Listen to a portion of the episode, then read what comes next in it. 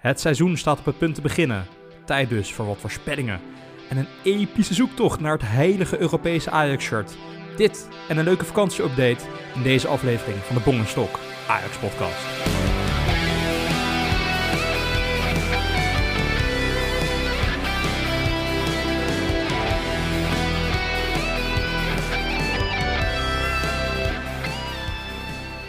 Voordat we beginnen, lieve luisteraars, abonneer je even op de podcast op Apple uh, Podcast, Spotify of Google Podcast of waar je podcast ook luistert.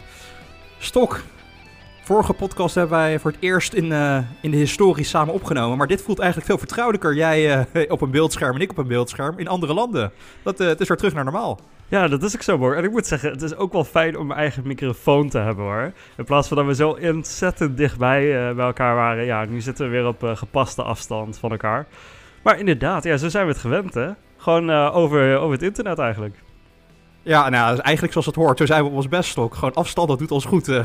wij zijn eigenlijk de coronamaatregel op onszelf. Daar hebben wij geen hulp bij nodig. Maar goed, Bong, waar zit jij ondertussen? Ben je weer terug in Amsterdam? Ja, ik ben uh, in Amsterdam. Uh, na een weekje, uh, nadat wij in Spanje waren, ben ik een weekje naar, naar Duitsland gegaan, naar de Alpen. Echt heerlijk om eventjes weg te zijn uit de stad. We zaten wel in München, maar ook heerlijk over de autobaan gereisd. Ik heb mijn, mijn auto uitgemaxt. Nou, ik ben erachter dat hij 245 kan. Dat, dat was top. Mijn, mede mijn medepassagiers zijn niet zulke goede chauffeurs. Eentje heeft geen, die had zelfs geen rijbewijs. De ander die had hem vier jaar en eigenlijk sinds ze het gehaald had niet auto gereden. En die moest dus één keer overnemen. Nou, op de autobaan waar auto's met 250 voorbij komen razen, die was echt een complete paniek. Dat was echt heel erg. Dus ik heb eigenlijk het grootste gedeelte gereden. Maar uh, ja, dat doe ik met alle plezier. Ik hou van de, de autobaan. Ga lekker uit, uh, max als dat kan. Lekker de auto, uh, de auto gebruiken waar die voor, waarvoor die gemaakt is eigenlijk. Heerlijk, Bom. Waar zit jij ook? Jij zit nog, nog steeds in, in Spanje? Ja, inderdaad. Kijk, jij, zoals de luisteraars waarschijnlijk weten, we hebben een week in Spanje gezeten met, met een groep. waaronder jij ook, Bong. En ja, ik en mijn vriendin die hebben besloten om, om te blijven. Dus we, we zitten nu in week drie uh, in Spanje al. En uh, ja, we hebben allebei geluk dat we vanuit huis eigenlijk werken. En of dat nou in Spanje is of, of in Ierland, dat maakt niet zo uit. Dus we hebben, vorige week hebben we heerlijk in een appartementje gezeten ergens in de stad. lekker tapas eten elke avond. Ik moet zeggen, dat, dat ging wel goed hoor. Ik ben daar wel echt, echt groot fan van. Je gaat gewoon naar een restaurantje toe, je bestelt een biertje en je krijgt gewoon ja, gewoon wat eten. Dus ja, op een gegeven moment stop je gewoon met, met eten bestellen. En je zegt, ja, kom maar door met dat bier, weet je wel. Ja, heerlijk. Dus de, we hebben daar ons heerlijk vermaakt. En we hebben nu hebben we weer een weekje vakantie genomen. En uh, ja, we zitten weer in de buurt van, uh, van het strand. Heerlijk. Um, ook een privé zwembad en zo. Maar helaas, Bon. Dit is wel echt het meest verschrikkelijk wanneer je een vakantie boekt. Uh, hebben ze hier besloten om rond het, het gebouw waar wij zitten, om daar allemaal nieuwe huizen te bouwen. Dus oh, we zitten tijdens onze vakantie op een balkon, horen we alleen maar uh, mensen, ja, ja, bouwverkeer langskomen en, en ja, weet ik veel wat dan voor geluid. Ik dacht even heerlijk uit de stad weg te zijn, maar, uh, maar helaas. Dat oh, geluid ja, bij dan, me dan tref je het ook niet. Dat is echt het geluk van het ongeluk. Nou ja, uh, hoe lang zit je nu buiten dan drie weken? Je kan ook niet drie weken geluk hebben met uh, perfecte omstandigheden natuurlijk, hè? Dat is ook zo. Nee, en uh, komende week gaan we gewoon weer, weer terug naar Ierland. Hey Bong, um, ik heb een vraag voor jou. Zeg het eens. Heb jij het nieuwe Europese uitshirt nou kunnen krijgen, ja of nee? Nou, dit, ja, schitterend verhaal. Kijk, ik heb je dat eigenlijk, ik heb jij dat niet verteld, want jij appte mij, ik liep in de, in de Alpen, um, en jij appte mij dat voor de tweede keer dat Ajax had gepubliceerd dat het uitshirt er was. Weer in de verkoop, een tweede herdruk. En ik stond in de Alpen en was, ik kreeg dat appje, wat ze tien minuten later binnen. Want ik, ja, er was geen goede verbinding natuurlijk op de berg. Maar wij, op een gegeven moment waren wij gestopt met de groep vrienden waar mee aan het wandelen waren eh, voor lunch. En nu stonden wij echt in zo'n, uh, op de berg met een perfect uitzicht op een dorpje bij een meer. En daar kennelijk was er een directe connectie met een 4G-toren. Dus ik had opeens 4G-internet. dus ik kreeg dat berichtje van jou ben ik. Verdomme, verdomme, verdomme. Nu echt snel op die telefoon. Nou, en toen hadden ze die tweede keer als dat beter gedaan. Ik weet niet of jij het gezien hebt. Maar dat je in zo'n 10 minuten wachtrij uh, kwam. Nou, ik had mijn ja. werktelefoon en mijn privételefoon gelijk allebei aangezet. nou, ja, 10 minuten gewacht. Nou, we waren eigenlijk al een half uur pauze. Dus mijn vrienden die wilden al weglopen. Ik zei van ja, jongens, wacht nou even 10 minuten tot ik in die verdomde rij uh, eruit ben. Dat ik het kan kopen. Kom ik met mijn uh, persoonlijke telefoon, kom ik dus in de Ajax webshop. Ik denk, goud, ik ben er. Ik druk op het shirt, ik doe God uh, 14 achterop, uh, Champions League badges en ik selecteer maat medium. Maat medium niet meer beschikbaar. Nou, ik, ik, ik, nee. ja, ik trok het niet meer. Ik trok het niet meer. Alweer? Ja, ja, ja, dat gebeurde mij dus een tweede keer. Dus ik denk, ik kijk nog of op mijn werktelefoon of daar misschien zit er een bug in het systeem. Nou ja, daar stond ook maat medium niet, uh, niet te doen. Dus ik ga terug naar mijn privételefoon. Ik wil hem uitzetten. Per ongeluk druk ik op refresh. Per ongeluk. Zie ik opeens, maat medium is beschikbaar. Wilt u nu betalen? Ja, ik wil nu betalen. Dat shirt, iemand was kennelijk uit de rij gevallen met dat shirt in zijn winkelmandje. Dus ik snel op kopen, kopen, kopen drukken. Nou ja, in Duitsland, Ideal, ik heb dat dus niet op mijn, uh, ik had dat op mijn werktelefoon zitten, maar de verbinding met mijn werktelefoon met het internet was niet goed genoeg om Ideal te kunnen doen. Dus ik moest met mijn creditcard uh, gegevens invullen, maar al mijn betaalgegevens zitten niet op mijn privételefoon, maar mijn werktelefoon. Dus ik kon gewoon niet betalen met mijn telefoon. Dus uiteindelijk in paniek, paniek mijn detailgegevens op moeten zoeken of via een e-mail. Ik heb, nou, ik heb dat ergens in een, uh, nou, een e-mailtje staan, want ik had mijn creditcard niet bij me. Maar mijn werktelefoon die viel uit, had geen batterij meer. Dus ik heb op de telefoon van een vriend van mij moeten inloggen op mijn persoonlijke e-mail. Om daar zeg maar mijn creditcardgegevens vandaan te halen, erin te zetten en uiteindelijk op dat knopje te drukken. En toen duurde het ook nog 10 minuten voordat het uiteindelijk met zo'n zo vinkje kwam van bevestigd dat je het shirt had gekocht. Dus ik had hem uiteindelijk wel. Maar ja, ik heb dus geen e-mailbevestiging gekregen van uh, Ajax dat dat shirt uh, gekomen was. Dus ik in paniek. Nou, een vriend van mij die is heel erg met uh, technologie bezig. Die zei van ja, als je dan op je creditcardgegevens kijkt, kijk of dat bedrag dan al definitief geboekt is, ja of nee. Weet je dat? dat dan is het kennelijk definitief. Maar ja, het bleef op gereserveerd staan voor drie dagen. En normaal is het na één dag definitief. Dus ik had al echt het allerslechtste voorgevoel ooit. Uiteindelijk in, op een dag, toen ik door München liep, een half uur in de Ajax uh, webshop uh, telefoon, hulplijn, rij gestaan. Dat is uh, trouwens fantastisch. Heb je er al eens mee gebeld, Stok, met de Ajax hulplijn telefoon? Nee, nee, nee. Weet je wat ze dan nee. doen? Je krijgt normaal een kutmuziekje, toch? Ja. Ja, wat ze eigenlijk doen, is dan hebben ze het commentaar bij de grootste goals ooit. Dus zeg maar, Tadic, Tadic in hoek, 3-0, Ajax leidt Ah, tegen Real Madrid. goed. Ja, dus ik heb echt goed. een half uur met plezier zitten luisteren. Euro's uitgegeven aan die telefoonhulplijn, maar met plezier. Dat doen ze echt heel goed. ja, goed, uiteindelijk die man aan de telefoon gehad. Ze hebben mijn gegevens binnengekregen. Er is een probleem met de technische bevestiging, zeg maar met de e-mail. Dus ik heb het Ajax uh, Europees shirt. Medium maat, nummer 14, Jan Cruijff achterop. Stok, ik ben Ah, zo intens goed. blij. Echt Heb je hem al thuis of nog niet? Nee, want ik heb die bevestigings-e-mail nog steeds niet gekregen. Dus ik weet ook niet wanneer die komt. Ah, oké, oké. Maar wat goed zeg. Ik ben echt blij voor je dat je, dat je hem eindelijk hebt. Maar eh, heb jij het ook geprobeerd? Nee, nee, nee. Ik heb het niet geprobeerd. Ehm, ik zag het inderdaad en, en we waren onderweg. En toen dacht ik, nou, ik app het even naar je. Omdat ik wist dat, eh, ja, dat je zoveel pech had gehad vorige keer. dus ik ben wel blij om te horen dat het ondanks eh, ja, alle problemen toch wel is gelukt, uh, Bom.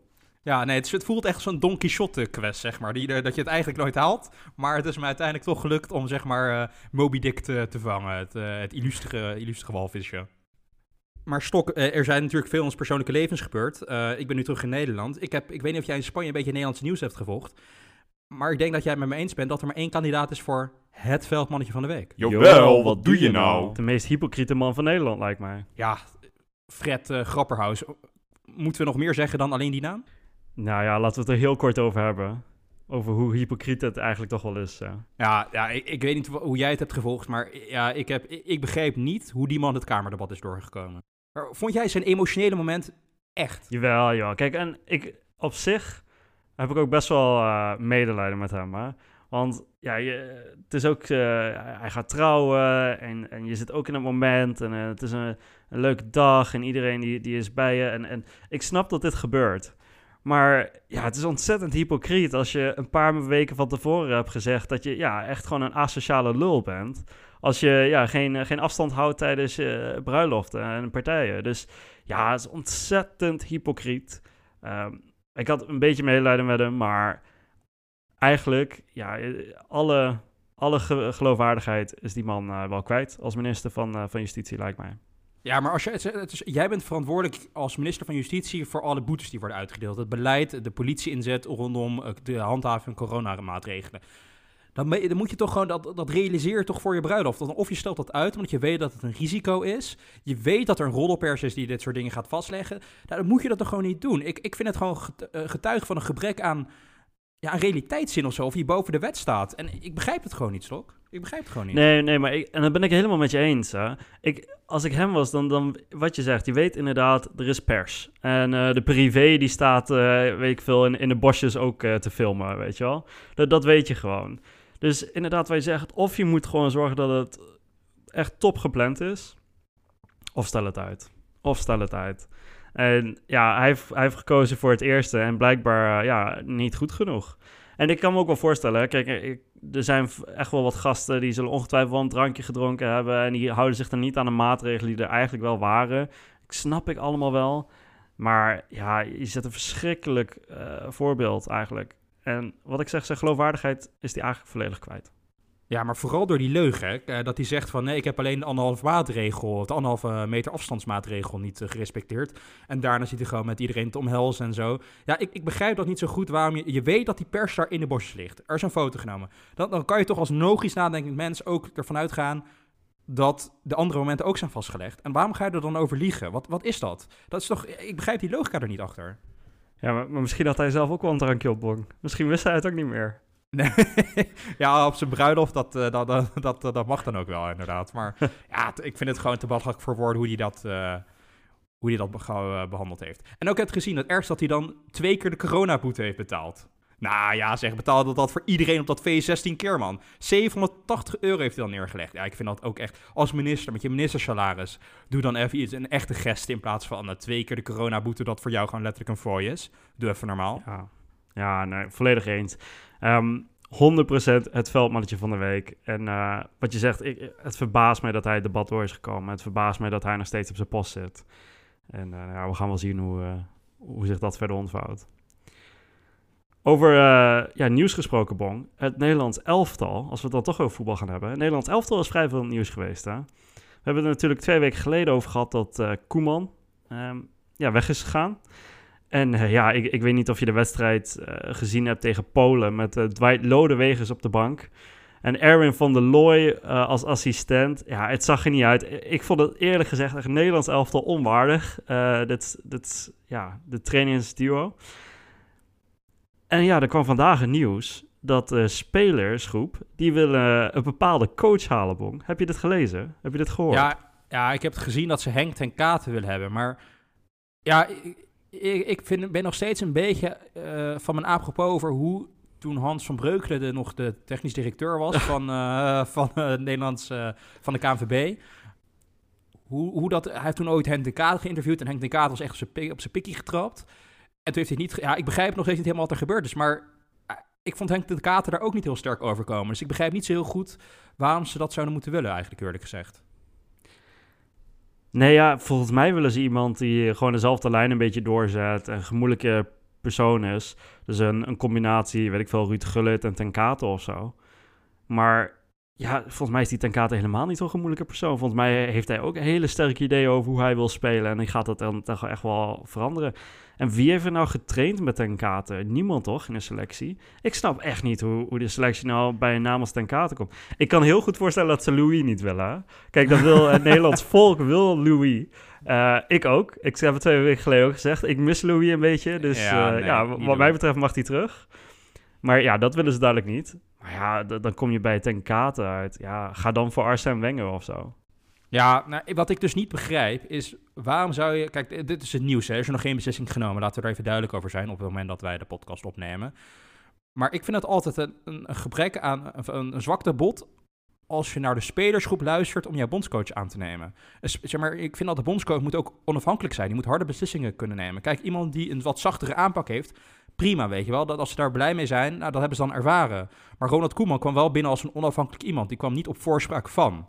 Dus die kon gewoon onafhankelijk zijn beslissingen nemen. Als nu uh, Virgil van Dijk zegt, ik wil ten kate en ten kate wordt aangenomen, dan wordt eigenlijk straks elke beslissing onder een vergrootglas gelegd oké, dit is een rare beslissing. Komt dat omdat het een vriendje is van Virgil van Dijk, bij wijze van spreken? En dan krijg je ook gekonkel in die groep, dan krijg je geruchten. Die groep gaat uit elkaar vallen. Ik vind eigenlijk dat door de opmerking van uh, Van Dijk, dat eigenlijk door, door dat is Henk ten Kaat al gedisqualificeerd. Want ik denk dat je het gewoon te veel risico neemt in de harmoniteit van de groep. Omdat je gewoon, uh, jij bent gewoon geen onafhankelijk persoon meer. En dat moet een bondscoach, een trainer in mijn ogen, altijd wel zijn. Ja, het doet mij een beetje denken, Bong, aan, uh, aan het hele verhaal, wat was het? Uh, waarin de hele spelersgroep die wilde Johan Cruijff als coach.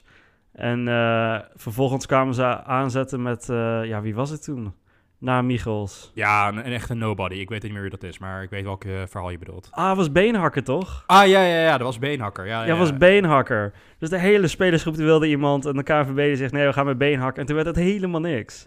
Dat doet me daar een beetje aan denken, moet ik eerlijk zeggen. Nee, maar je kan best wel in het profiel zoeken, weet je wel. Iemand die, zeg maar, die dat behandelt. Maar je moet niet op de voorspraak van een speler iemand gaan aannemen. Ja, ik denk dat dat, eh, dat, dat dat een grote fout zou zijn. Misschien even een stelling die erin wil gooien hier betrekking Stok. Kijk, wij zeggen wel altijd, eh, Ten Hag die komt over als een, eh, als, een, eh, ja, een botte, hark. Maar dat is wel iemand die met hun sterspelers uiteindelijk, met Ziyech en met moeilijke jongens, Labiat en zo, toch een goede relatie opbouwt. Dus je kan ook wel met de zachte hand, als dat moet, met de sterspelers omgaan. Zijn naam is nog niet echt naar voren gekomen. Vind je dat verbazend? Ja, dat is een goede vraag. Ehm, eigenlijk wel een beetje, want ik heb de naam van Peter Bos wel veel voorbij horen komen. En dat verbaast me eigenlijk meer, want eh, ik vind Ten Haag en, Bos hebben dezelfde soort spelopvatting, maar Bos die is nog extremer en die boekt eigenlijk weinig resultaten en nog nooit wat gewonnen. Terwijl Ten Hag, die heeft een iets realistischer eh, ja, kijk op voetbal. En ja, die heeft daar daadwerkelijk ook resultaat mee geboekt. Dus in principe verbaast het mij wel dat Peter Bos zo vaak genoemd wordt en eh, Erik ten Hag niet. Maar aan de andere kant, Pong, eh, ik denk dat ten Hag die gaat daar niet instappen. Want laten we eerlijk wezen, je hebt negen maanden voor een EK als het goed is. En eh, ja, je hebt nu al eh, een, een groot weekend gemist waarop je enigszins een beetje kan trainen. Dus eh, maakt niet uit wie de bondscoach wordt. Je kan vrijwel helemaal geen, geen spelopvatting daar meer... of, je, of je eigen spelopvatting inbrengen. Het is eh, roeien met de riemen die je hebt. En dus daarom zou ik het als het Ten Hag zijn, zou ik dat toch niet doen. Nou, ik zou het ook niet doen, ook omdat ik hoop dat hij voor Ajax dat hij blijft. Maar als je realistisch bent, kijk, buiten het feit dat het misschien een hele, hele grote uitdaging is inderdaad om jouw visie eh, te, eh, te implementeren op in een korte tijdbestek. Het is wel een topselectie die Nederland momenteel heeft. Hè. Kijk, eh, we hebben echt zeker. wel een geweldige verdediging in a- eh, middenveld. En de aanval komt ook steeds dichterbij. Je krijgt nu ook steeds meer topspelers er binnen. Je ziet ook dat, nou ja, dat is gerucht dat Memphis Depay naar Barcelona gaat. Dus komen, die gaan echt bij topclubs spelen. Die leren ook, ja, er is wel een realistische kans dat je het ver kan schoppen op een EK. Ik, ik denk ook niet dat Ten Hag het gaat doen, maar ik denk dat het voor elke trainer wel een hele mooie mogelijkheid is om gewoon zilverwerk binnen te gaan halen. Of daar een goede kans op te hebben in ieder geval. Ja, en, en wat een luxe hebben wij, ook achterin. Hè? Ik bedoel, we hebben de nieuwe verdediger van Manchester City. Normaal gesproken hebben we Steven de Vrij, die dan ja, de, de beste verdediger in Italië is. Je hebt Matthijs de Ligt, je hebt Van Dijk. Je hebt zoveel fantastische spelers. Ik vond Hatenboer, ehm, dat wilde ik eigenlijk nog als stelling een keer erin brengen, Bong. Ik vind Hatenboer is echt een prima speler geworden daar in Italië. En eh, die zou ook zeker niet meer staan bij ons clubje, moet ik zeggen. Ja, ik, dit neem ik niet serieus, Stok. Dit, dit, dit, ja, ik wil hier eigenlijk niet op reageren. Hans Hatenboer, neem je dat nou serieus? Prima. Ja, dat is echt een prima speler, Bong. Ja, het is een prima speler voor Feyenoord. Ja, ja. Nee, maar ik, ik, ik, vind het, eh, ik vind, terugkomend op, eh, op het echt onderwerp dan. ehm, ik vind, we hebben echt, echt een ongekende luxe achterin. We hebben ongekende luxe op het middenveld ook. Ik zie alleen echt een probleem met de keeperpositie. Sillissen die doet het aardig, maar eh, ja, gaat hij het wereldkampioenschap voor je winnen? Zoals een Neuer eh, de Champions League won voor, eh, voor München. Dat weet ik niet. Nee. En aanvallend gezien hebben we te veel talenten nog hoor. Ik vond Depay, die is wel ontzettend sterk aan de bal. Maar kan hij het niveau van een Barcelona aan? Ik vraag hem af. Nou, dit moet Barcelona wel, hè? Ja, ja, ja. Bergwijn is goed. En ik hoop dus dat een Daniel Malen of dat soort spelers echt nog stappen gaan zetten. Zodat we op het EK echt, de, ja, echt een topelftal hebben. Ja, nee, dat hoop ik ook. Ja, kijk, het, de kans zit er, zit er wel in. We hebben het nu over een luxe probleem op, eh, die Nederlands elftal heeft op het middenveld. Ja, het, eigenlijk het, eh, het omgekeerde is van toepassing op Ajax op het moment, hè, Stok. Eh Donny officieel vertrokken. Ja, wat hebben we nog op het middenveld staan, joh? Ja, het, het was het nieuws dat je wist dat ging komen. Ehm, toevallig, ik, ik heb hier even over nagedacht. Twee weken geleden eh, hebben we het uitvoerig over Donny gehad. En eh, dat hij het toch echt niet naar Barcelona Ja. moest gaan. Nou, hij heeft duidelijk Ja, geluisterd. ja nou, dat bewijst meer dat naast Mark en Edwin ook Donny naar de podcast luistert, Stok. Dat is goed om te weten. Precies, precies. Nou ja, Manchester United, ja, ja verrassend. Eh, wat, wat vind je daarvan? Ik vind het een betere beslissing dan naar Real Madrid of Barcelona gaan. Hij is gewoon niet gemaakt voor het Spaanse voetbal. Ja, maar de, die techniek, die subtiliteit, daar is toch een stuk meer... Ja, dat is een ander type spelletje waar ik denk dat hij wel daar mee kan, maar op een niveautje eronder, weet je. Bij de Valencia's, de Atletico Madrids van de wereld. Maar ja, het is geen speler met sterrenkwaliteit die, zeg maar, die je moet hebben bij Barcelona of bij, bij Madrid. En ik vind de Engelse competitie toch iets hard werken, iets meer fysiek, loopvermogen, dat past gewoon bij hem. Dat is, eh, de, eh, de Premier League en de Bundesliga. Dat waren precies de competities waar ik dacht, nou, daar moet Donny naartoe. En ik moet zeggen, ik vind Manchester United best wel een redelijke keuze. Het is een ploeg die ja, heel lang geen kampioen is meer is geworden. Maar sinds lange tijd zich weer gekwalificeerd voor de Champions League direct. Nou, dat is weer een ploeg die uh, naar de, aan de ap is. Die, uh, je speelt gewoon een verschrikkelijk mooi stadion, dan wel zonder publiek op het moment. Maar met een redelijk uh, ja, uitzicht op, op speeltijd, uh, ofwel een basisplek. Ehm, dat hangt een beetje vanaf wie er blijft daar. Ja, ik vind het een hele leuke beslissingsstok. Ehm, toen ik het zag, was ik niet geschrokken. Ik denk ook, het is geen... Bij Liverpool, dat was eigenlijk mijn voor hem, dat hij misschien iets te veel concurrentie. Hier heeft hij echt realistische kans op, op, op speeltijd, mooie transfersom. Ja, speler van de jeugdopleiding. Ik heb er eigenlijk geen opmerking bij. Ja, het zonde voor Ajax, maar ik gun het Donny. Mooie club, goede beslissing lijkt me. Ja, volledig meent. Uh, veel betere keuze dan een Barcelona, Real Madrid. Wat je zegt, hij heeft echt uitzicht op, op speelminuten daar. Uh, ondanks dat zij ook wel aardig wat goede middenvelders hebben daar met de Pogba en ja. Fernandes en zo. Dus uh, nog even afwachten. Maar in principe heeft Donny eigenlijk alles om daar in de baas te staan. Dus ik denk uitstekende keuze voor hem. En wat je zegt, jongen van, van de club. Zit al sinds de elfde bij, bij Ajax, geloof ik. Dus ja, wat gunnen het van, van harte. Maar ja, het, het, laat wel echt een gat in toch al een wankel middenveld bij, uh, bij Ajax, Bong. Ja, Ten Hag heeft daar wat over gezegd. Of ja, ja, zoals Louis het zou zeggen. Hallo, hallo, hey. Pay attention to the manager. Ten Hag die, die wil Van der Beek intern vervangen, Bong. Hij, hij heeft in een interview aangegeven dat hij Promes op 10 gaat zetten, waarschijnlijk. Ja, ik vind dat echt getuigen van een gebrek aan, uh, aan visie, heel eerlijk gezegd. Ja, ik weet niet, ja, jij hebt dat wel, volgens mij heb jij dat vorige uh, een keer in een podcast al gezegd, Stok, dat jij Promes wel op 10 ziet spelen. Ik vind het gewoon echt een aanvaller. Ik vind dat dat iemand die wel hard werkt, maar niet positioneel, op een nummer 10 positie, centraal in de as van het, uh, van het veld, een positionele uh, ja, um, bewustzijn heeft om daar steeds in verdedigend opzicht goede positie te kiezen. En ik vrees dat we dan eigenlijk hetzelfde probleem gaan krijgen als vorig jaar, Stok die verdomde restverdediging. Dus ja, ik begrijp wel dat je een, een, een, veel aanvallers hebt, dat je iedereen tevreden wil houden, dus je kan hem daar opstellen op 10, want dat is toch een aanvallende positie. Maar of het nou een goede beslissing is, ik weet het niet zo zeker. Jij lijkt er iets meer enthousiast over dan, uh, dan ik. Ja, ik zie vooral echt een wisselwerking. Hè? Dat uh, Promes op 10, die, wisselt af en toe dan met Tadic bijvoorbeeld. En dan wisselen ze eens een keer met Anthony. Dus ik zie die wisselwerking best wel goed uh, gaan. Promes is vrij goed in het combineren, het combinatiespelletje, dus dat, dat gaat wel goed. Hij heeft diepgang. Dus ik, ik denk dat hij wel veel kwaliteiten heeft om, om die positie eventueel in te vullen. Maar ik ben het wel met je eens dat hij is niet, niet een traditionele nummer 10. Ik zie uh, die Kudus bijvoorbeeld, die speelt fantastisch in de voorbereiding tot nu toe. Um, ja, waar, ja. waar ze die toch weer vandaan gehaald hebben. Nou, Overmars die verdient nog een lintje wat mij betreft. Maar ik vraag me af of die jongen, die is wel erg jong hè, die is ook 17 of 18. Um, die is misschien nog te jong om, om echt zo'n belangrijke positie te gaan vervullen in, in het elftal. Dus ik vind Promes op 10, het is niet mijn favoriete alternatief, maar eh, ja, waarom ook niet. Uh, met die wisselwerking, met al die spelers voorin, ik zie veel combinatie daar, veel beweging, uh, veel diepgang.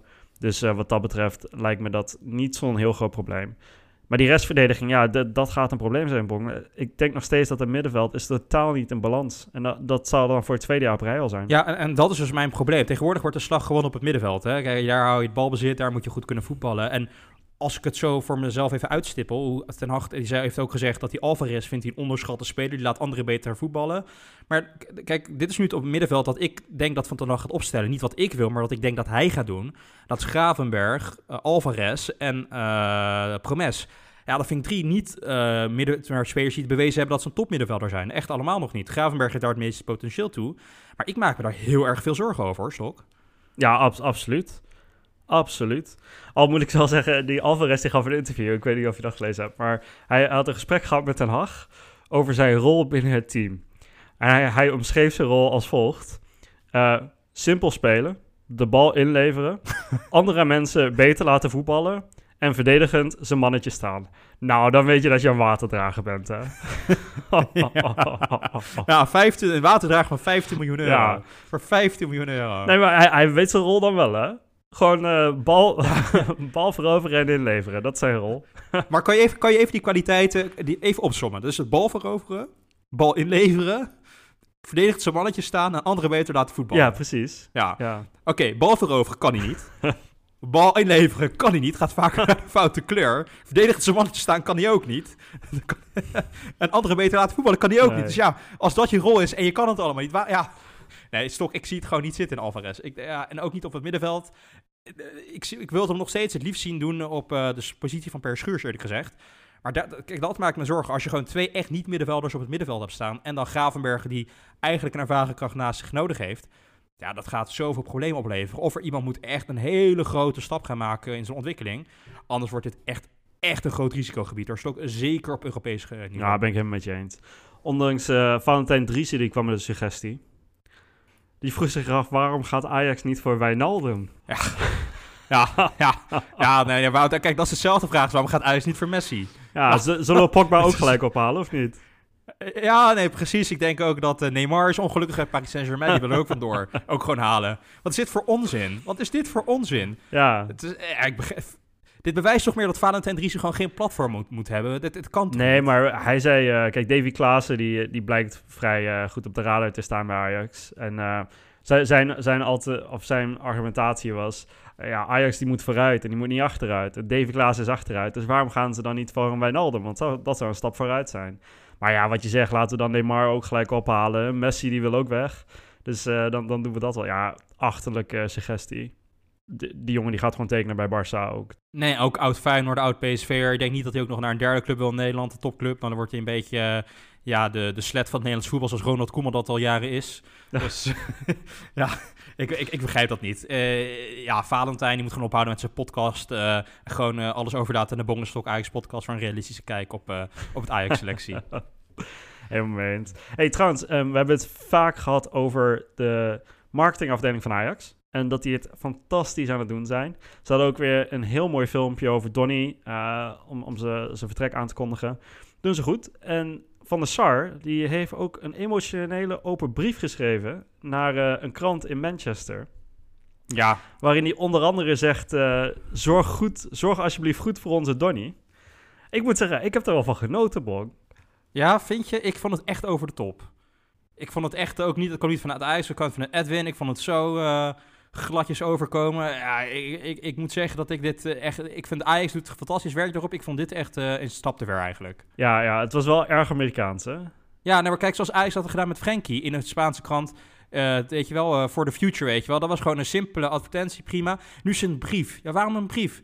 Het, is, het gaat toch niet over een politiek statement was, zeg maar, waar, waar je echt iets over moet zeggen. Het is gewoon eh, veel geluk, Donny, dank je wel en zorg goed voor hem. Maar het was een brief vanuit Etten van der Sar, bijna persoonlijk. Ja, ik vond het echt, eh, ik vond het misplaatst, eerlijk gezegd. Dat hadden ze anders moeten doen. Maar kijk, Edwin die, eh, die heeft natuurlijk een vrij goede band met die supporters in United, ook bij United, toch?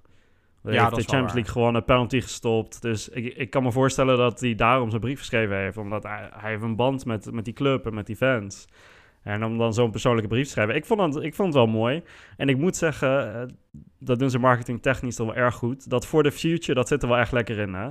Dat, eh, ook, eh, van, eh, dat ze overal dan zeggen van enjoy the future en zo. Ja, ik, ik, kan er als fan, kan ik daar wel echt, ja, echt van genieten, moet ik zeggen.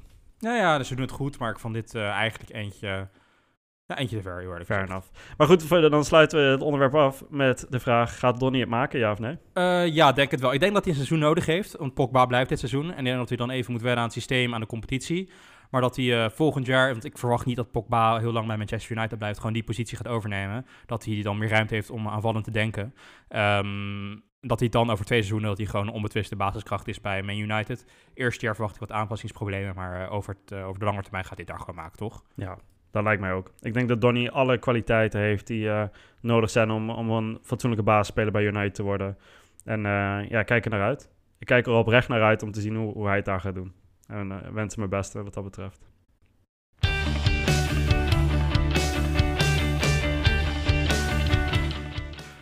Dan zijn er een paar, ja, veel nieuws in geweest de afgelopen tijd rondom uh, Ajax en rondom, rondom voetbal. Ook een paar leuke sociale media momenten. Dus het is weer tijd voor ons favoriete segmentstok.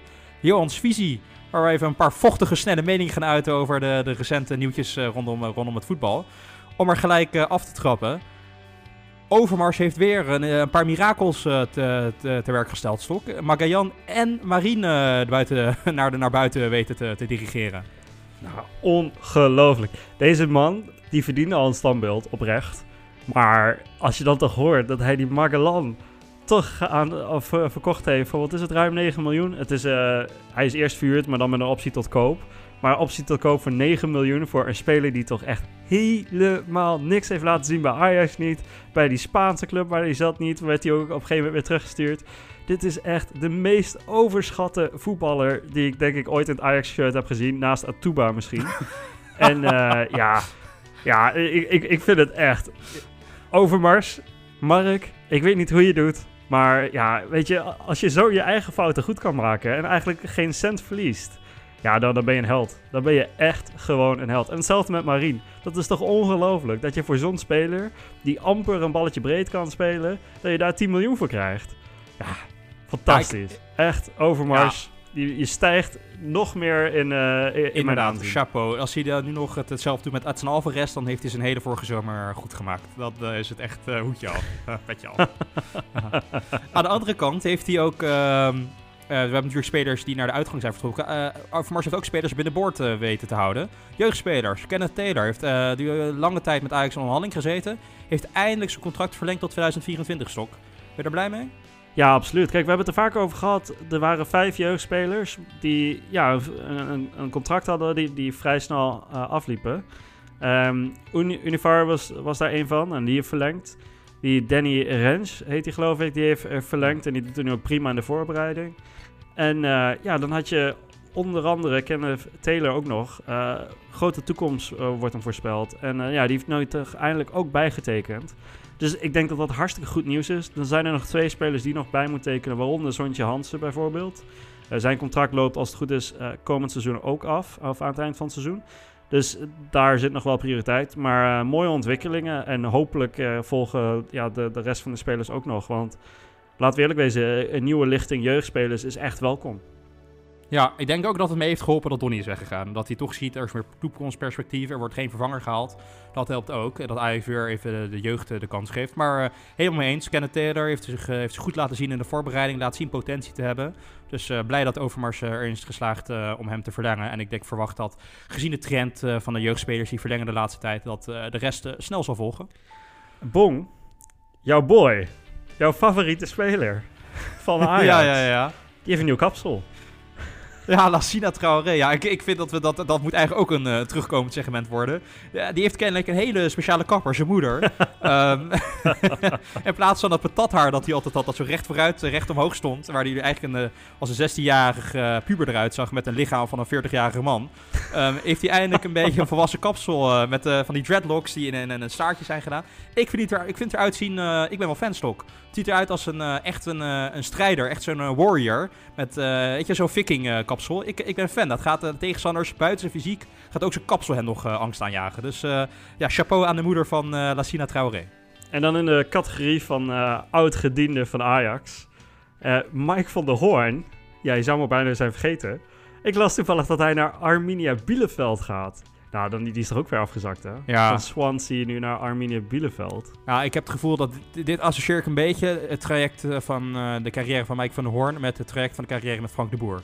Dat is echt een beetje een spiegelbeeld. Dat, dat zakt maar af, dat zakt maar af naar slechtere clubs en kortere tijden bij clubs. Ja, Arminia Bielefeld, uh, kleine club in Duitsland.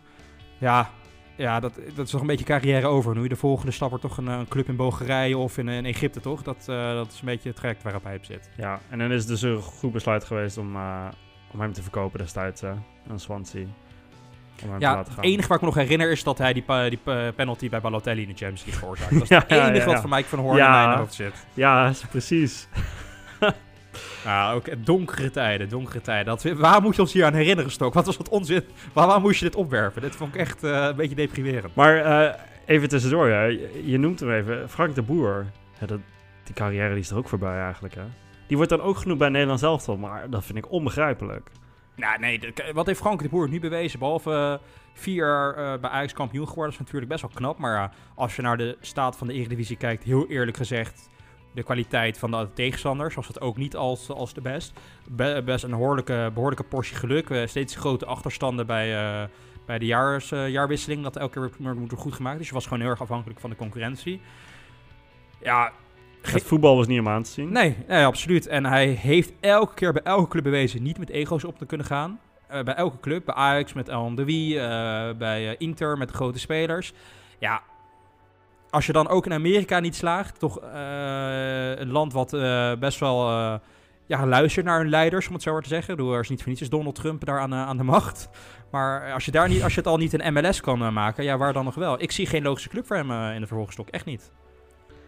Nee, sterker nog, als Jaap Stammen prima doet in die competitie, dan moet jij het toch ook wel goed kunnen doen. Hè? Ja, en Ron Jans. Of ja, die is er ontslagen, ja. maar, maar die deed er vooral prima. Ja, precies. Ja. ja. Ja, nee, nou, interessant. Nee, zijn carrière lijkt me er ook wel voorbij. Ik zou eigenlijk, als ik hem was, zou ik weer terug naar Nederland gaan. Want blijkbaar, ja, in zijn coaching valt dat op zich wel redelijk in Nederland. Ook bij Nederland zelf al deed hij het als assistent toen prima.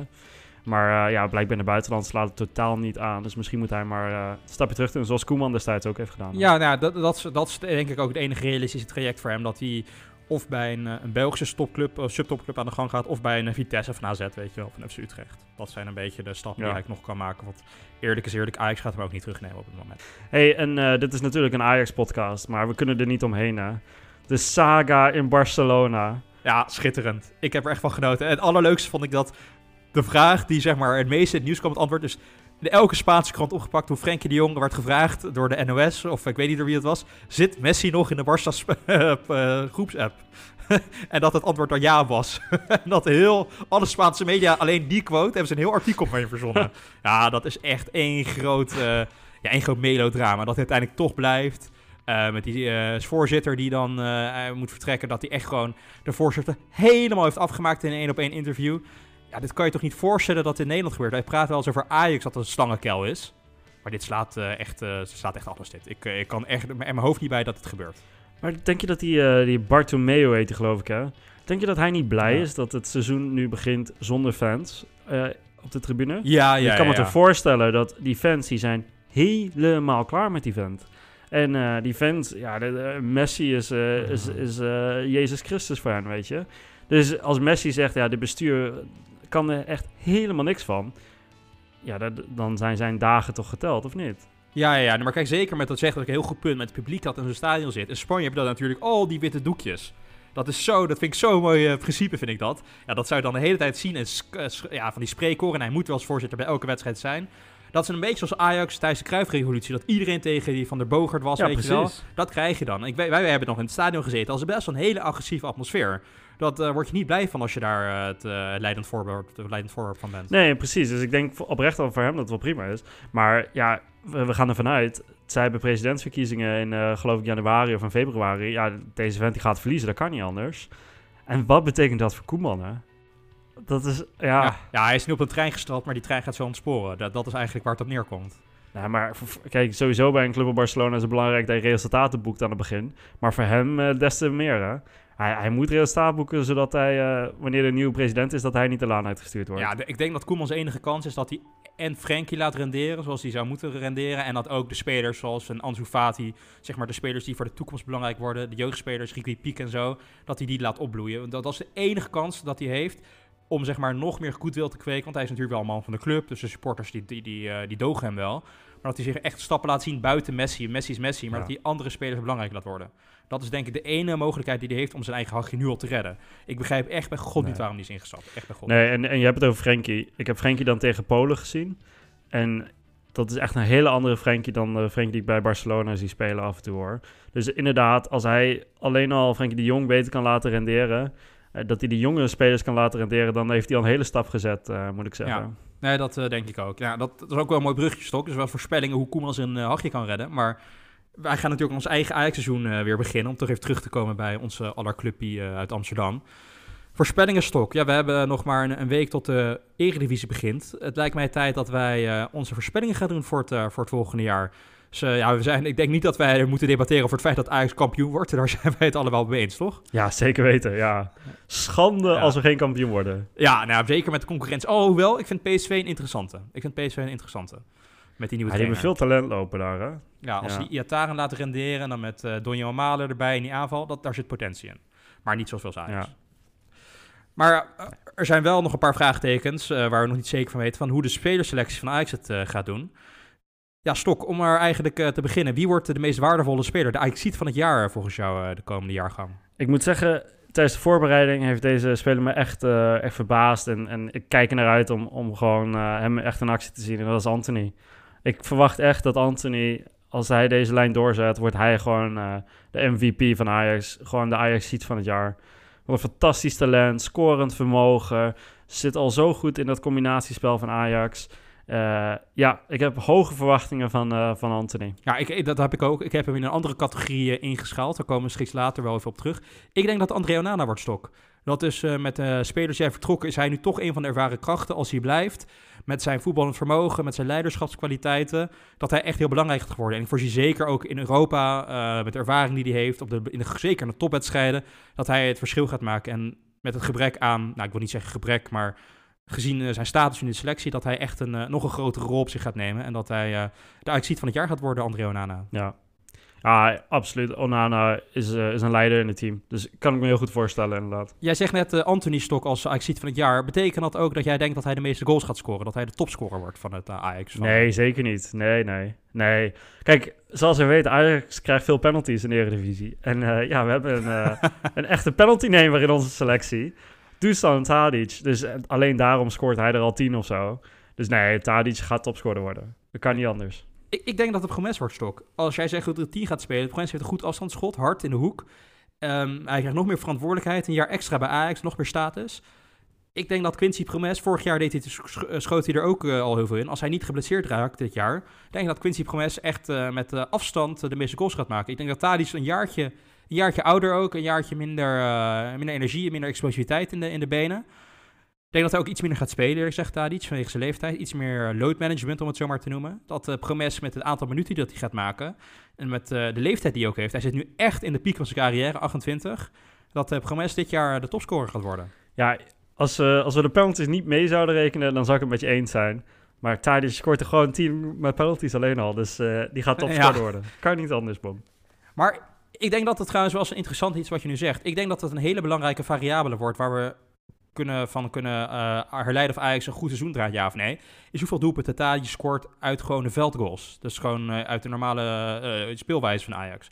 Als hij er daar meer dan 10 in legt, dat betekent dat Ajax goed draait. Als hij zijn meerderheid uit penalty scoort, dan hebben we een probleem, denk ik. Ja, maar laten we dan assists ook meenemen.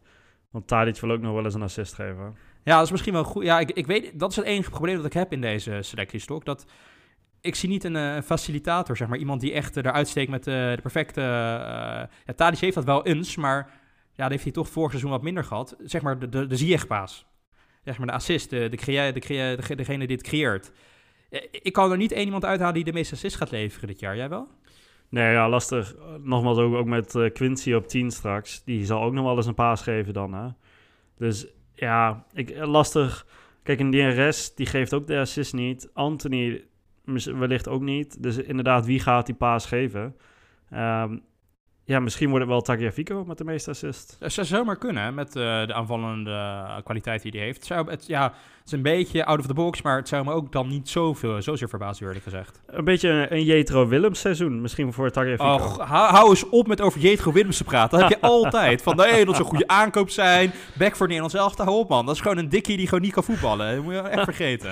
ah, die heeft toch een fantastische voorzet, man. Ik ben het ja, helemaal met je eens, maar die, die heeft toch een fantastische voorzet. Alleen daarom scoorde Luc de Jong er iets Om van onze geloofwaardigheid van onze podcast te behouden, moeten we dit stuk eruit knippen. Stok, ik denk dat we hier echt luisteraars door verliezen, dit soort idiote meningen. maar goed, kijk, dat is uh, de topscorer dan. Um, wie gaat zich het meest verbeteren komend seizoen? Wie, wie maakt er het meeste groei door? Ik, dit vind ik een hele lastige. Ik, ik, er zijn in mijn ogen twee kandidaten. En dat zijn Ryan Gravenberg en Per Schuurs. En ik ben er nog niet helemaal uit wie, uh, wie van de twee ik denk dat het uh, meest gaat ontwikkelen. Het ligt heel erg aan de speeltijd die hij krijgt, denk ik. Ja, wel interessant. Ik had inderdaad uh, Per Schuurs in mijn achterhoofd. Ik, ik denk dat, dat hij nu gewoon standaard onze centrale verdediger wordt. Onze rechter centrale verdediger. Um, ik denk dat wanneer hij het vertrouwen krijgt, dat hij echt een keer die stap gaat zetten. Moet hij ook doen, hè? daar hebben we het vaak over gehad. Hij moet die stap gaan zetten. Maar als hij die stap zet, qua fysiek eh, kan hij een topverdediger zijn. Qua snelheid kan hij een topverdediger zijn. Hij heeft eigenlijk alles wel om, om echt een goede verdediger te worden. En, misschien een iets mindere versie van Matthijs de Ligt. Dus als die jongen die stap gaat zetten, dan, ja, dan, dan is hij misschien toch wel de speler die, die het meest uh, vooruitgang boekt. Al ben ik het ook mee eens met, uh, met de Gravenberg. Dat, hetzelfde geldt eigenlijk voor hem. Hè? Eerste seizoen dat hij echt in de baas staat waarschijnlijk. En eh, kan hij die stap zetten? Ja, ik, ik denk dat per Schuurs ook... Rai Gravenberg heeft in mijn ogen wel zeg maar een hoger... Ja, zeg maar een hoger niveau dan Schuurs. Die heeft toch, toch wel wat dingen laten zien in Ajax 1. Schuurs staat toch vooral bekend om de, de boertjes die hij elke wedstrijd uh, toch laat zien. Met Per Schuurs... Ja, we zijn het er wel allebei over eens toch, dat dit een make-or-break seizoen voor hem is. Als hij het nu niet haalt, als hij niet zijn basisplek niet haalt, dan, dan is hij klaar bij Ajax, toch? Ja, dan is het de nieuwe Mike van der Hoorn. Ja, precies wat mijn grote hoop is dat door zijn selectie bij Nederlands elftal, dat hij nu met die jongen speelt, dat hij daar gewoon extra impuls uit haalt. Zeg maar. Dat hij door dat. Schuurs volgens mij best wel fragiel vertrouwen af en toe. Vorig jaar zat hij ook een keer, ja, ik moet beter spelen. Was heel erg gestrest uh, door het feit dat hij zijn basisplek uh, moest veroveren. Hij heeft hem nu. Hij, is nu echt, hij kan hem alleen maar verliezen als hij echt heel slecht speelt. Als hij dit seizoen gewoon uh, met het vertrouwen dat hij door zijn selectie hopelijk heeft gekregen, zijn baasplek behoudt, dan zou het zomaar kunnen zijn dat uh, Per Schuurs aan het eind van het jaar echt een hele grote vooruitgang heeft geboekt. En dat we voor de komende twee, drie jaar gewoon onze centrale verdediger hebben. Want we, laten we eerlijk zijn, met, nadat er wat met Daily Blind is gebeurd, hebben we dat ook nodig, hè? Ja, zeker weten. We hebben een leider achterin nodig, iemand die in topvorm is. En uh, ja, laten we hopen dat Daily Blind terugkomt en snel. Maar ja, dat is een vraagteken. Dus we hebben echt een leider nodig achterin. En uh, nou goed, dat, dat moet dan per Schuursma gaan worden. Ja, nou, dat denk ik ook. Uh, buiten het beste, zeg maar degene die zich het meest gaat verbeteren volgend jaar. Ja, zoveel aankopen zijn nog niet geweest eigenlijk, toch? Dus we hebben maar de keuze uit twee, uit Kudus en uh, Anthony eigenlijk. Tenzij jij Maarten Stekelenburg wil nomineren. maar wie wordt de beste aankoop? Ja, ik wilde zeggen Maarten Stekelenburg, maar hè? Ja, als Onana speler van het jaar wordt, ja, dat is dan natuurlijk aan dank aan, aan de steken. Dat kunnen we niet ontkennen. Maar de steken, die heeft dan wel gezegd van, ja, hij, hij heeft eigenlijk gezegd, ja, ik ben een Ajax-fan. Dus ik hoop 100% dat uh, André blijft en dat Ajax alles wint. En uh, ja, als ik dan moet keeper, prima. Maar als ik op de bank moet zetten, dan vind ik dat ook prima. Heerlijke vent, joh. Lekker, goede aankoop, goede tweede keeper. Niks mis mee. Ja, maar, maar even alle gekheid op een stokje. We zijn het er allebei over eens, gezien wat hij heeft laten zien. De kant op speeltijd dat dat uh, de beste aankoop toch bij verreweg Anthony gaat worden dit jaar. Ja, maar misschien um, de beste aankoop want Anthony was vrij duur, hè? iets van 21 miljoen of zo. Dus misschien ja. beste value for money, uh, die Kudus misschien toch wel. Die heeft toch wel erg veel talent ook. Dus allebei echt uitstekend aankopen. Ja, ik, ik, denk alleen dat dit Kudus uh, een seizoen nodig heeft. Zeker. Omdat uh, ja. dit is toch een teamspeler. Nou, Ten Hag heeft wel aangegeven, hij wil met Promes gaan spelen. Ik denk dat hij van de bank gaat komen dat hij volgend jaar zijn basisplek heeft, eerlijk gezegd. Ja. Nou ja, Ajax heeft al de jeugd weer kans gegeven, contracten verlengd. Wie wordt dan ook talent van het jaar volgens jou? Lastig. Dat vind ik echt een hele lastige. Maar er hoeft niet iemand te zijn uit, er hoeft niet iemand te zijn uit Ajax 1, hè? Ja, maar dan gaan we voor Univar, toch? Ja, ja, ja. nee, maar denk je niet dat, dat, hij, dat hij dit jaar wat, gewoon speeltijd gaat krijgen in Ajax 1? Univar? Nou, dat, dat hoop ik wel. Kijk, en we hebben het over die teampositie gehad, hè? Waar we het over Kudos hebben gehad en zo. Maar die Univar, die kan natuurlijk ook op 10 gaan spelen. Dus uh, wat dat betreft, hopelijk maakt hij misschien ook nog wel wat minuten uh, tegen wat mindere goden in de eredivisie. Dus ja, ja, dat zou best wel uh, een goede kunnen zijn voor die categorie. Ja, ik, denk, uh, buiten, maar ik denk Univar. Maar even terugkomen, jij zegt op 10. Ik denk dat ze hem in het begin, zoals zeg maar vaker spelers die uh, op die positie op spelen. Op de flank, ja, dat ze hem daar gaan stellen. Zoals Iataren dat ook doet van rechts komen, dat Univar van links gaat komen. Dat denk ik eerlijk gezegd van het, in het begin. Ja, die 10 is zo'n cruciale positie. Daar gaan ze hem nooit, nooit neerzetten. Nee is te jong voor, nog te weinig verdedigende bewustzijn. Ik denk dat hij nog eventjes van de vang gaat komen. Dat hij over twee, drie jaar gewoon op 10 staat bij, bij Ajax. Ja, maar goed, ja, dat is zeker een uh, zeker talent van het jaar. Uh, daar gaan we dan vanuit. Maar dan hebben we nog één categorie over, Bong. De allerleukste. De allerleukste categorie. De veldman van het jaar. Wie is de veldman van ah, het jaar? Hier moeten, wij, hier moeten wij eigenlijk Kijk, hier moeten wij, dit is echt ons dingetje stok. Ik vind dat wij hier een trofee voor moeten laten ontwerpen. En dat we die moeten uitreiken. Weet je wel, net zoals de Gouden Lookie. Dat, dat moeten we gewoon doen. ja. Ja, neem maar mee eens. We, we, gaan gewoon een uh, Bongenstok Ajax podcast t-shirt maken met uh, achterop... Ik ben de veldman van het jaar. Ja, dan kan je daar je vrienden geven voor een verjaardag. precies. Maar goed, ja, het veldmannetje van het jaar, Bonk. Wie is het veldmannetje van het jaar, denk je? Ja, ik vind dat, zeg maar, normaal wij noemen best wel vaak veldmannetjes ook buiten het voetbalstok. Dus limiteren we ons hier aan het, uh, de Ajax-selectie of limiteren we ons aan, uh, aan niks? Ja, dit is wel een hele goeie. Uh, als we nou eens beide doen. Oké, okay, nou laten we dan beginnen met binnen de Ajax-selectie. Ja, daar, daar heb ik een hele duidelijke mening over. Dat wordt Edson Alvarez. Dat is hij al zijn hele leven, volgens mij. Die is daarvoor geboren. Ja, ja ik, ik wilde voor Malaga gaan. Maar uh, Magalan, maar ja, die, die gaat dan al weg. Dus ja, ja, Alvarez dan maar. Ja, ik ben het mee eens. Ja, nee, je moet dus opletten, toch? Dat doe ik dus elke wedstrijd als hij speelt. Het lijkt soms als hij een tackle on zetten, dat lijkt op, gewoon op een Bambi op ijs. Dat, dat, dat gewoon niet met zijn benen overweg kan gaan. Een soort van uh, been-oogcoördinatie gebruiken. Ja, dat is ook zo. Ja, hij heeft eigenlijk niks van de voetbal hoort te hebben, deze speler. Dus ja, hoe hij ooit gescout is, weet ik ook niet. Maar ik heb misschien nog wel een andere controversiële uh, keuze. En dat komt vooral door vorige week. Ik weet niet of je die wedstrijd gezien hebt.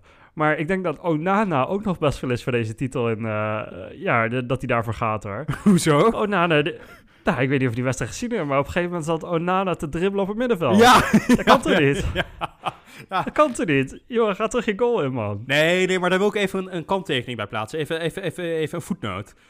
Onana die is natuurlijk bij veruit de beste keeper van de Eredivisie. Die verveelt zich gewoon bij Ajax, toch? Dus ik denk dat Onana, weet je, je hebt elk jaar dat spelers zichzelf een persoonlijk doel stellen. Dus dat ze zeggen van, um, Tadic wil topscorer hij, hij gaat voor 10 goals. Ja! Hij gaat gewoon voor 10 goals. Ja, Dat, dat, dat, hij net zoals FIFA, weet je wel. Dat je met je keeper, dat je gewoon uh, iedereen voorbij speelt, iedereen voorbij dribbelt en je keeper scoort. En ik denk dat dat het doel is van Onana, dat hij gewoon een doelpunt wil maken. het zou mij niet verbazen als Onana dit seizoen een penalty neemt. Ja, vrije trappen. Je hebt toch die keeper in Brazilië, die die vrije trap altijd neemt. Dat wordt gewoon Onana. Ja, maar die heeft ook gewoon 100 goals gescoord of zo. Echt belachelijk. ja, goeie fans dat, ja. Ook 100 goals terug uh, in, de, in, de, in omschakeling, maar uh, wel uh, een leuk ja, type. Nee, ja, maar goed. Ik denk dat Onana, die moet een beetje oppassen, want anders gaat hij ook meedoen voor deze categorie, man. Ja, nou ja, maar ik ik, ik hou het bij eh, Edson Alvarez. Maar wie denk je dan buiten, zeg maar, als we het buiten, of gewoon uh, niet Ajax-selectie in oogschouw nemen? Wie wordt dan in de wereld het veldmannetje van het jaar? Oh, in de wereld, wow. Dat is een grote categorie opeens, hè? Man, man, man. Uh, je mag er twee nomineren. Je, hoeft er, dan mag je, je mag je uitleg geven. Ah, dat is wel een hele goede vraag.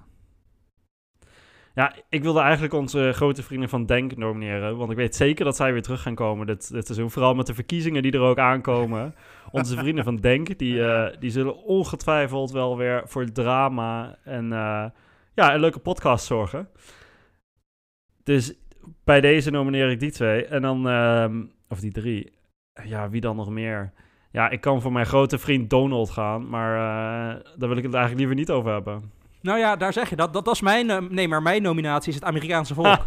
voor de komende vier jaar. Omdat, ze, omdat ik, ga dat, maar, ik denk dat het Amerikaanse volk nog steeds in staat is om Donald Trump te, her, te herkiezen. Ja, en dat ze voor de komende vier jaar gewoon het, het, het, het moniker van het veldmannetje van het jaar mogen, mogen Ik ben mee eens. Als zij op 3 november voor Donald Trump kiezen, dan uh, worden zij automatisch het veldmannetje van het jaar. Dan ben ik het helemaal met je uit. Ja, en ik heb nog een, uh, een, een, laatste nominatiestok, daar wil ik het dan ook graag behouden. Dat is Ronald Koeman. Want ik denk dat hij uh, het jaar niet overleeft. Nee. En dan nee. heeft hij gewoon een, een, een, een mogelijkheid om een EK-titel te winnen bij het Nederlands elftal opgegeven voor weer een ontspoorde trein. En dat is dan zijn, uh, zijn legacy. Dat is dan uh, waar we Ronald Koeman gaan, gaan herinneren. Ja, ja, je zou toch denken dat Koeman ondertussen wel weet dat hij niet meer op een trein moet springen. Dat gaat nooit goed. Nee, ja, nee. Wat, Ronald Koeman springt nooit op een trein. Hij is iets te vroeg en springt voor de trein. Dat is een beetje zijn probleem. Oh. Ja, ja. Nee, ja, hij heeft een moeilijke missie voor zich, uh, zeker. Nou, genoeg om naar uit te kijken uh, dit, uh, dit voetbalseizoen. En uh, nou wij gaan natuurlijk duidelijk en goed bijhouden of onze voorspellingen gaan uitkomen dit jaar, Stok. Ik, ik heb er vertrouwen in. Ja, al moet ik zeggen, Bok, dat tot nu toe zijn onze voorspellingen nooit uitgekomen. En als we bijvoorbeeld kijken naar onze, onze voorspelling voor wat is het basiselftal wat tegen Sparta gaat beginnen... Dat gaat een moeilijke missie worden voor ons beiden. Ja. Ik denk uh, dat niemand die bitterballen krijgt. Nou ja, degene die bitterballen krijgt, is degene die het meest goed heeft, hè, Stok. Dus we, we hebben nog, um, uh, nog een weekje om, uh, om daar naar uit te kijken. Dan gaat Den Haag beslissen wie er bitterballen gaat kopen voor ons. Helemaal goed. Um, lieve luisteraars, we zijn dus volgende week alweer terug. Bom. Volgende week begint eindelijk de eredivisie weer. En dan, dan gaan wij ook gewoon weer terug naar ons normale ritme. Eén keer per week. Ja, ik, kijk ernaar uit. Uh, seizoen 2. Uh, we hebben heel veel geleerd van seizoen 1. Dus uh, we gaan lekker van startstok. Zin in. Trouwe luisteraars, dat was alweer aflevering 2.